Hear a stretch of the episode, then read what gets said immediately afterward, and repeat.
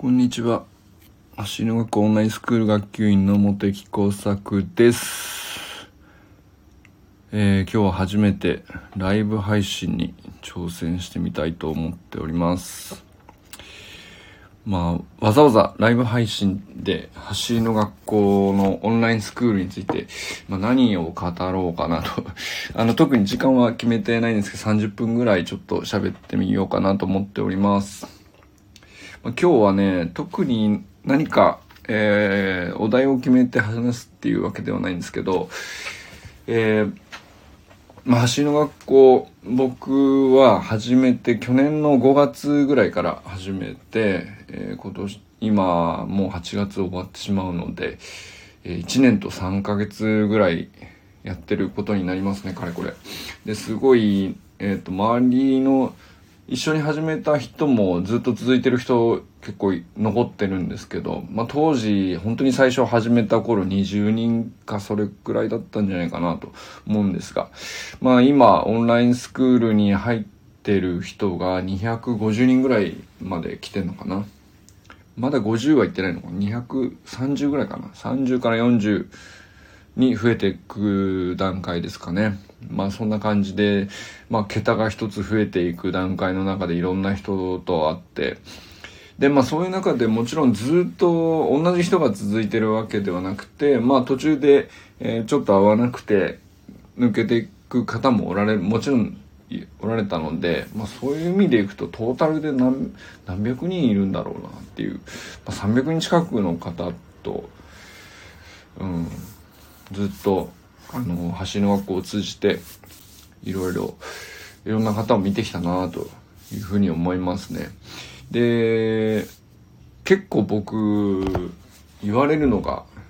橋の学校のメニューまあかなり僕その継続よくできますね っていう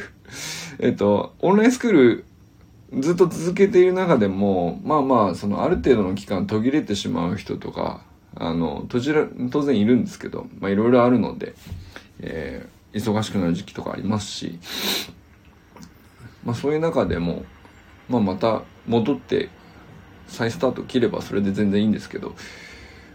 まあ僕は比較的途切れる時間がほぼなかったかなという印象なんですかね。でまあ投稿、そのインスタへの投稿とか YouTube への投稿とかもずっとやってたし、まあそれもあってですけど、もうあいつずっとやってんなみたいな感じの印象なんでしょうね。まあ、結構ちょいちょい休んでましたけど、まあコンスタントにトレーニングしてきたなという感じはあるのかな。それで、まあ、どうしてそんなに続くんですかみたいなのをちょいちょいいろんな人に言われるんですけど、まあ、そうですね。で、そんな感じのことちょっとね、あのーまあ自分でもよくわかんないなと。なんでこんなにできてんのかなっていう。それが、それをちょっと喋って振り返ってみようかななんていうふうに思いまして。まあ、うんと、ちょっと、なんていうのかな。中身そんなにはっきり決まってないから、えーいつもはね、10分ぐらいでまとめて喋ろうと思ってパッと撮るんですけど、うーん、まあ今日はね、えーなんか振り返りつつこんなところかなみたいな感じで思い出しながら、えーまあライブにする必要はないけど、まあなんとなく喋っていこうみたいな、そういう感じです。で、まあまあ、とりあえずライブに挑戦してみたかったっていうのもあるんですけど、はい。えー、なんか、あこれで見えてんのなんか、お二人聞いていただいてるんですかねありがとうございます。フュージョンさんありがとうございます。えー、なんかゲ、ゲ、ゲストを募集するとかできるんですか？なるほど。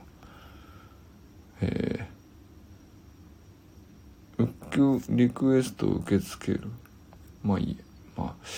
特に、なんだろうな。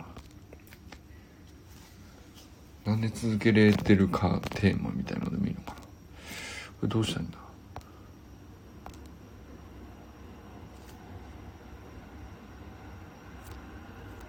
インスタとかに流せばいいのかなるほどはいえーっとですねまあ走り革命理論っていうのが、まあ確かに分かりやすいんですよ。分かりやすいし、確かに効果的な道筋であるっていうのも、まあ YouTube 見ればはっきりしますよね。どんなアスリートでも速くなっていくし、まあアスリートじゃなくて一般の人も出てきてまあ確かに速くなっていくと。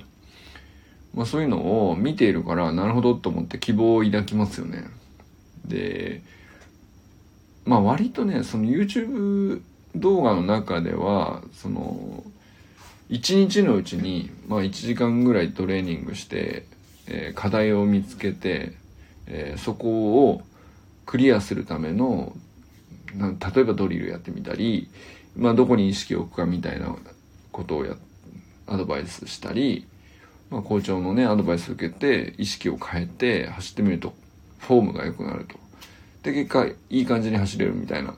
まあ、そういう感じの動画が多いと思うんですけど。でまあ確かにね結構その日のうちに速くなるっていうのもあると思うんですけど。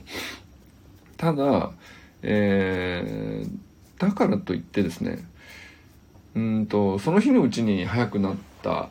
フォームってその大体そのトレーニングを継続していないと割とあっさり抜けていくんですよね。これがあの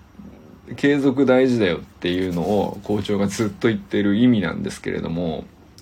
じゃあじゃあトレーニングの継続なくして足が速くなることはないっていうのはねそこちょいちょい忘れがちなんですけどやっぱりオンラインスクールに YouTube を見ておおすごいって思って入ってくるのはやっぱ継続するには、えー、まあ継続するためのきっかけというかそういうなんていうのかな枠組みみたいのをあった方がやっぱり続けやすいよねっていう。まあ一人だとねなかなかどうどういうふうに継続していこうかなっていうそこの道筋が立てにくいんじゃないかなと。それ僕も確かにオンラインスクール入ってなかったらやってなかったかもしれない。YouTube チャンネル見てるだけだとちょっと継続するっていうことにはなかなかならなかったなと思うんですよね。でまあ練習会っていうのもありましたけどまあもともと練習会っていうのはオンラインスクールのオフ会みたいな位置づけだったんです最初は。なのでうんまあそういう意味でも練習会に月1で通うっていうのは僕はあんまり、えー、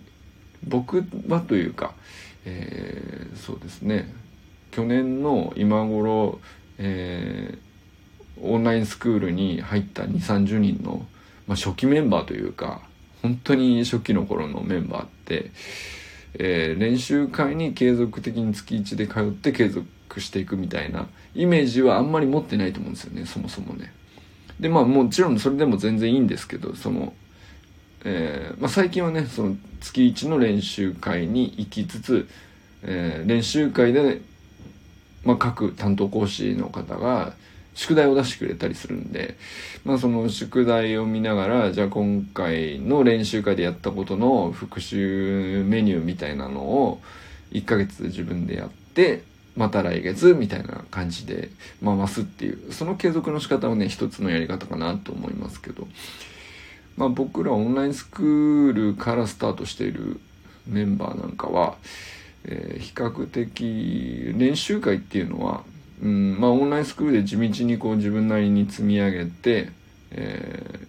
まあ発揮する場をどっかでやっぱり欲しいし、えーと、仲間と一緒に走るっていう場があった方が絶対楽しいしっていう、まあ、そこでモチベーションがまたガンって上がるっていうのもいいよねっていうイベントになってるっていうか、まあそういう感じですね。えー、まあだからちょっと位置づけが違うというか、はい。で、まあ、どどっちにしてもですけど、トレーニングの継続なくして足が速くなるってことは絶対ないんですよね。えー、まあ、あの、その日のうちに一瞬速くなることはあっても、もしあったとしてもですね。だから、ランニングテクニックだった人、明らかにね、明らかにランニングテクニックで走っているっていう人は、一日でも激変するっていうのはもちろんあり得るんですけど激変してスプリントテクニックなんてうわすげえ速くなったみたいなことは全然あり得るしよくよく見かけますけどあのそれも結構継続しない限りは抜けてってしまうので、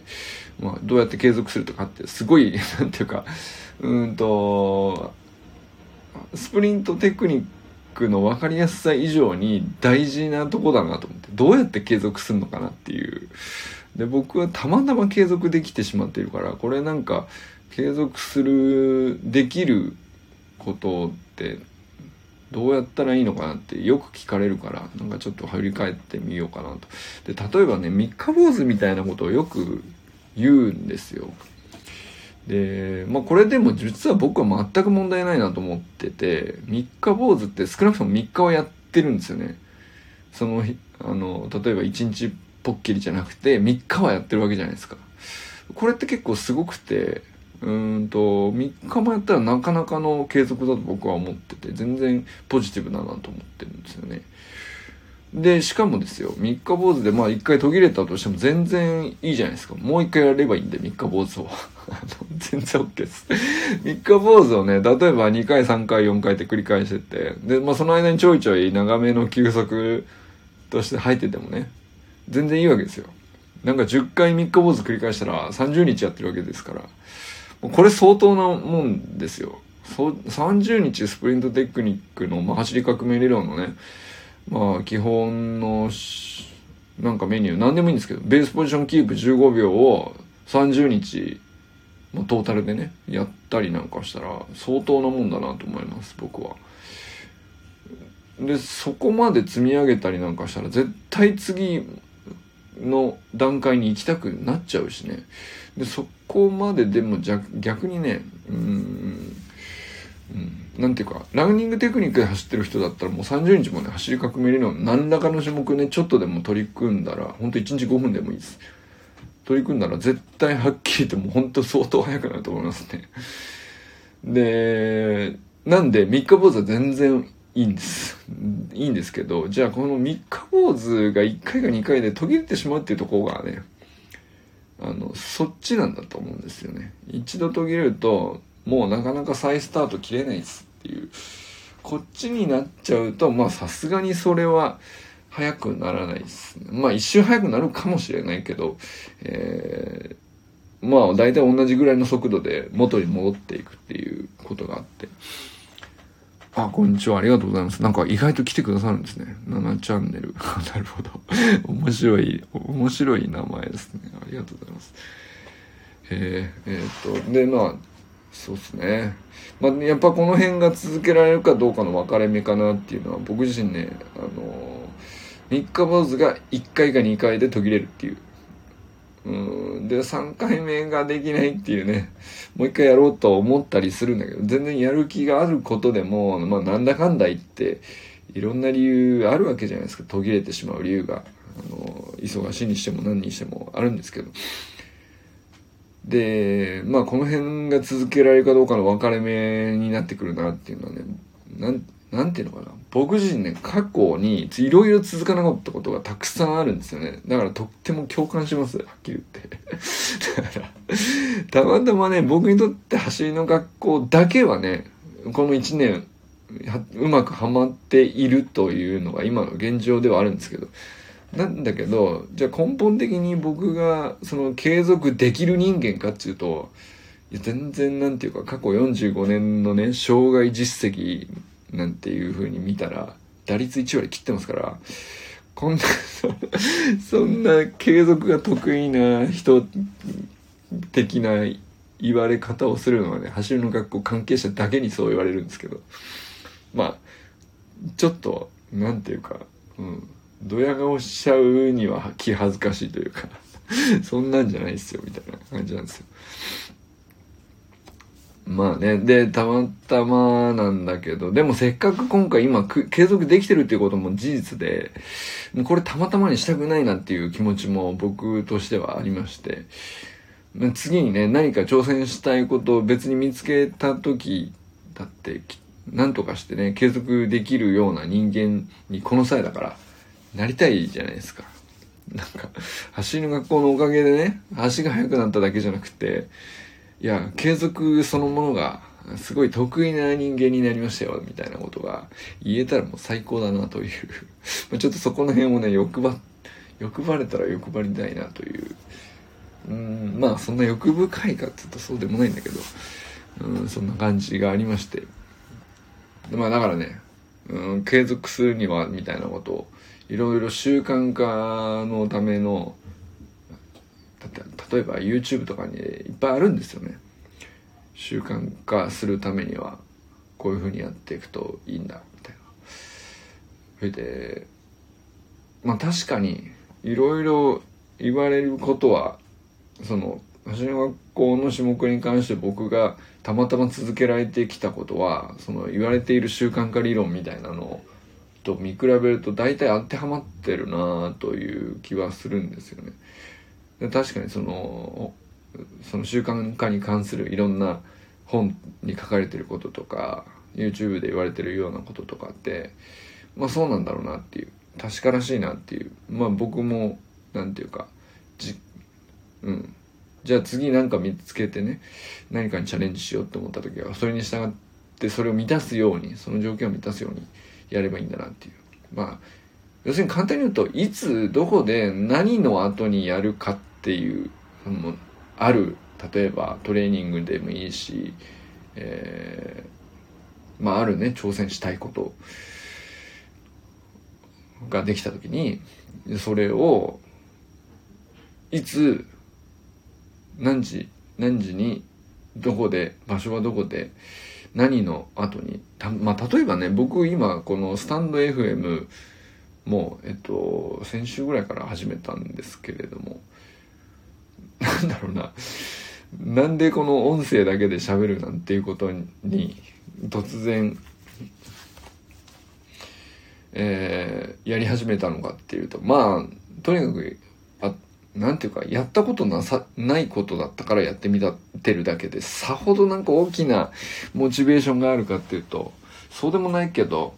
意外といけるなという感じで続けてって、まあ、かれこれ2ヶ月ぐらいってますかね。うんと、まあ、スタンド FM を見つけたのは先週なんだけど、実は、うんと、音声だけで、えー、動画ファイルではあるんだけど、もう写真に音声をくっつけてそうするとまあ収録が楽だから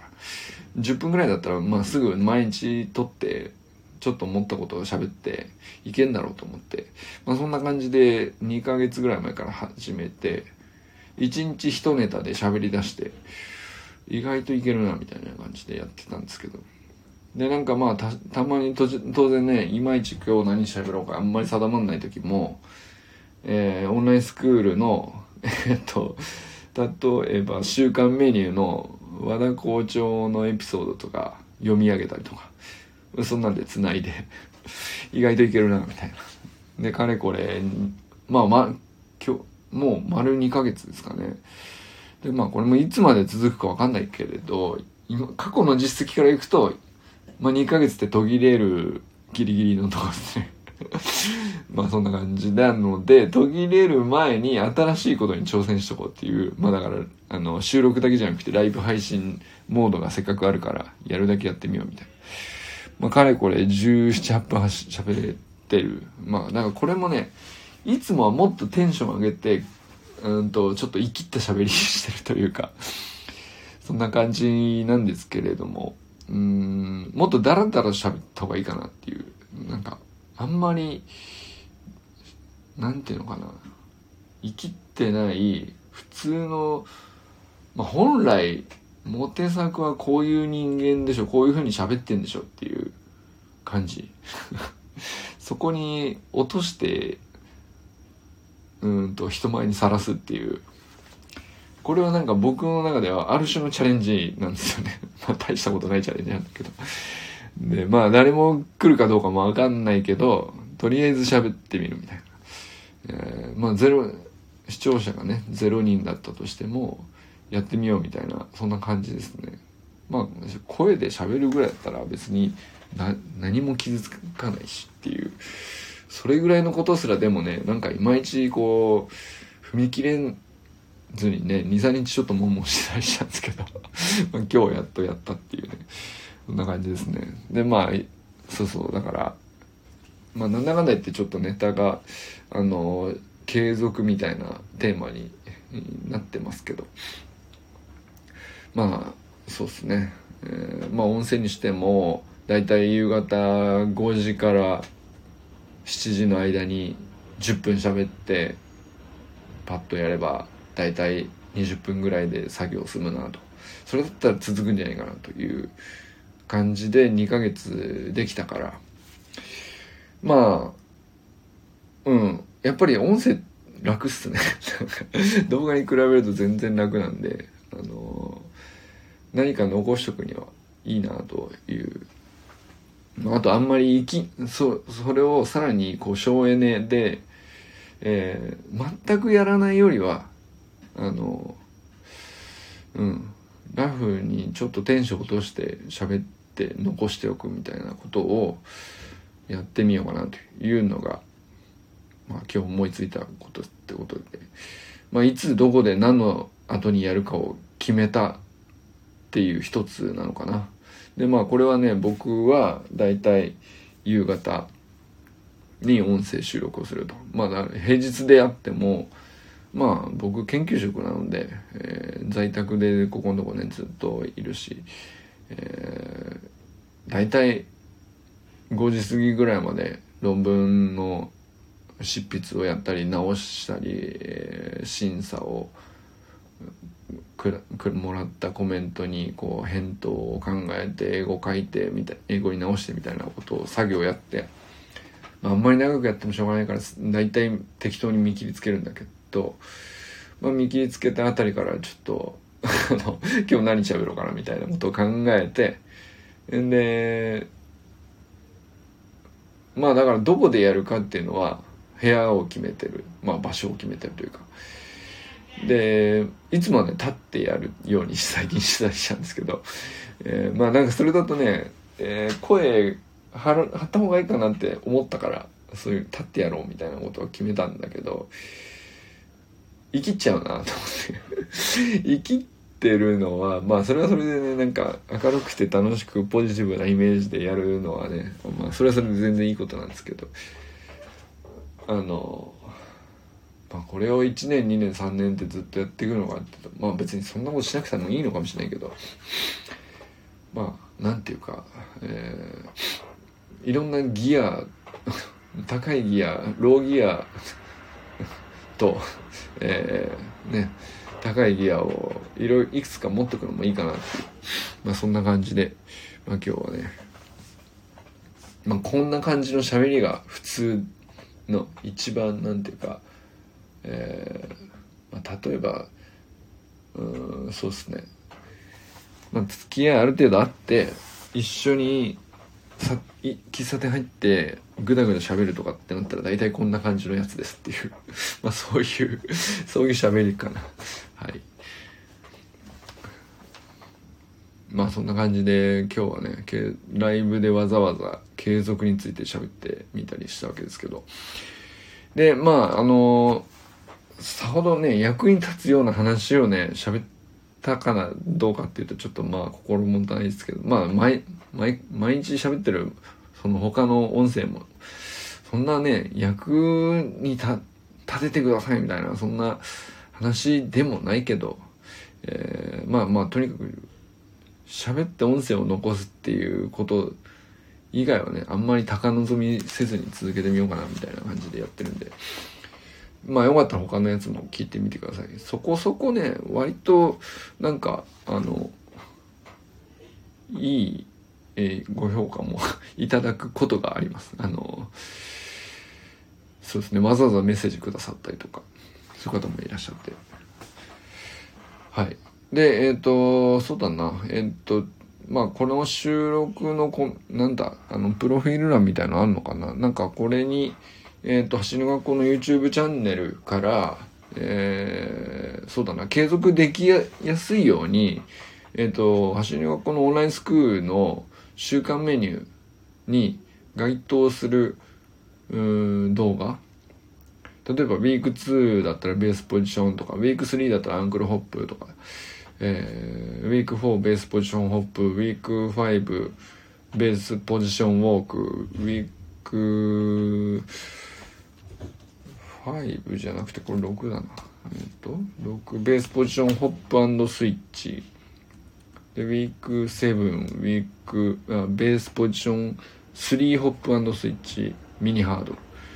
つって、まあだいだいたいね、この辺までですね。うんと、だいたい2ヶ月分ぐらいの週間メニューを連続してやったら大体スプリントできるようになっちゃうよっていうやつなんですけどこれ YouTube チャンネル上に動画全て揃ってるんですけどあの YouTube チャンネルってえっ、ー、と習得する順序をえーと、必ずしもこの通りに1週間ずつやっていくと絶対早くなるよっていう順序に並んでるわけではないんですよね。えっ、ー、と出てくるゲストの例えばアスリートの方とかの課題に応じて例えばスタートダッシュが課題だったらスタートダッシュのメニューが組まれてその動画になっているし、えー、もう本当にねランニングテクニックで走っていてもうベースポジションの基本からやった方がいいですっていうゲストの方例えば鈴木福君の動画なんてそんな感じでしたね。あれはすごくあの初心者が見るには一通り流してみるには分かりやすいかなと思うんですけど。まあ要するに一本の動画で、えっ、と閉じている場合も多いんですけど、えっ、と大体こういうことをやったらいいっていう。だけど、えー、実際にね継続してスプリントテクニックを習得していくっていうのはえー、なんていうのかな。1時間でさらっと流してしまう以上に大事なのは1週間ずつ1種目ずつあのちゃんとクオリティをうんと上げるためにうんベースポジションだけで1週間ちゃんとやってみる。アンクルホップだけで1週間ちゃんとやってみる。っていうふうに積み上げていくっていう。で最終的にうんと2ヶ月ぐらい経った時に気づいたら速くなってるぐらいな感じの方があのやっぱ体が記憶ちゃんとしてくれて抜けにくいんですよね。えー、まあそれそれでもねその後3ヶ月4ヶ月 何もしなかったら、えー、抜けてしまうかもしれないけどあの2ヶ月この週間メニューしっかり続けたらまあまあもう周りとはだいぶ違う走りに明らかに変われると思いますね。なのでなんかそのねうんと YouTube の動画でその内容ってだい全部揃ってんですよね。揃ってんですけど要するに継続の仕方のフレームがないなと思って、えー、まあそのためにはねオンラインスクール入ってくださいでよかったいいっちゃいいんですけどまあそうじゃなくても僕としては本当に初歩的なねスプリントテクニック最初の2ヶ月間ぐらいのやつは、まあ、オンラインスクール入ってない人もできちゃっていいんじゃないかなっていう。もっとできるようになる人が増えちゃった方が世の中楽しいよなっていう気がしてて。なのでねまあそんなこんなでえー、この何ていうの？実践部分えっと、各種目の実践部分にね YouTube チャンネルの動画の頭出しっていうかその、まあ、冒頭ね和田校長がいろいろお話しされたりその選手の紹介したりとかそういう部分も楽しいんだけどもう実践部分にもうまんま頭出しするようなリンクにして全部並べときます。でそうするともうねえっ、ー、とトレーニングだけやりたい。でもお手本をだけしっかりチェックしてすぐ自分でやりたいと。いう人にとってはその頭出しがあった方が便利かなと思って。まあそんなこんなでえー、もうもうすぐ30分ぐらいになりますね。はい。えー、まあ何人か聞いてくださったようでありがとうございます。はい。そういうリンクをこの動音声のどっかの情報欄みたいなのがきっとあるっぽいからそこに入れとこうかなと思っております。それできんのかな？できるのかな？どうしたらいいんだろう？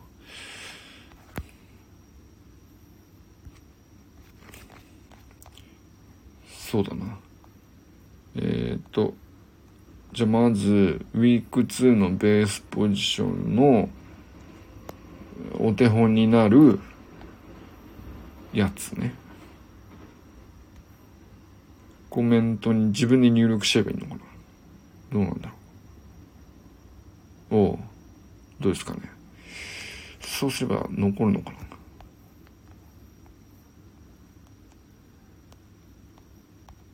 で、例えば、これ今ウィーク2ですね。ウィーク3のアンクルホップのお手本になる、橋の学校 YouTube チャンネルの動画の頭出しリンク。はい、こんな感じ。これつけて終わってみましょう。まあ、後でね、なんか、情報欄みたいのが、もし記入できるんだったらそこにもまとめて載っけときますけど。はい。これで、ウィーク4ベースポジションホップ。まあ、この辺からね、結構ね、え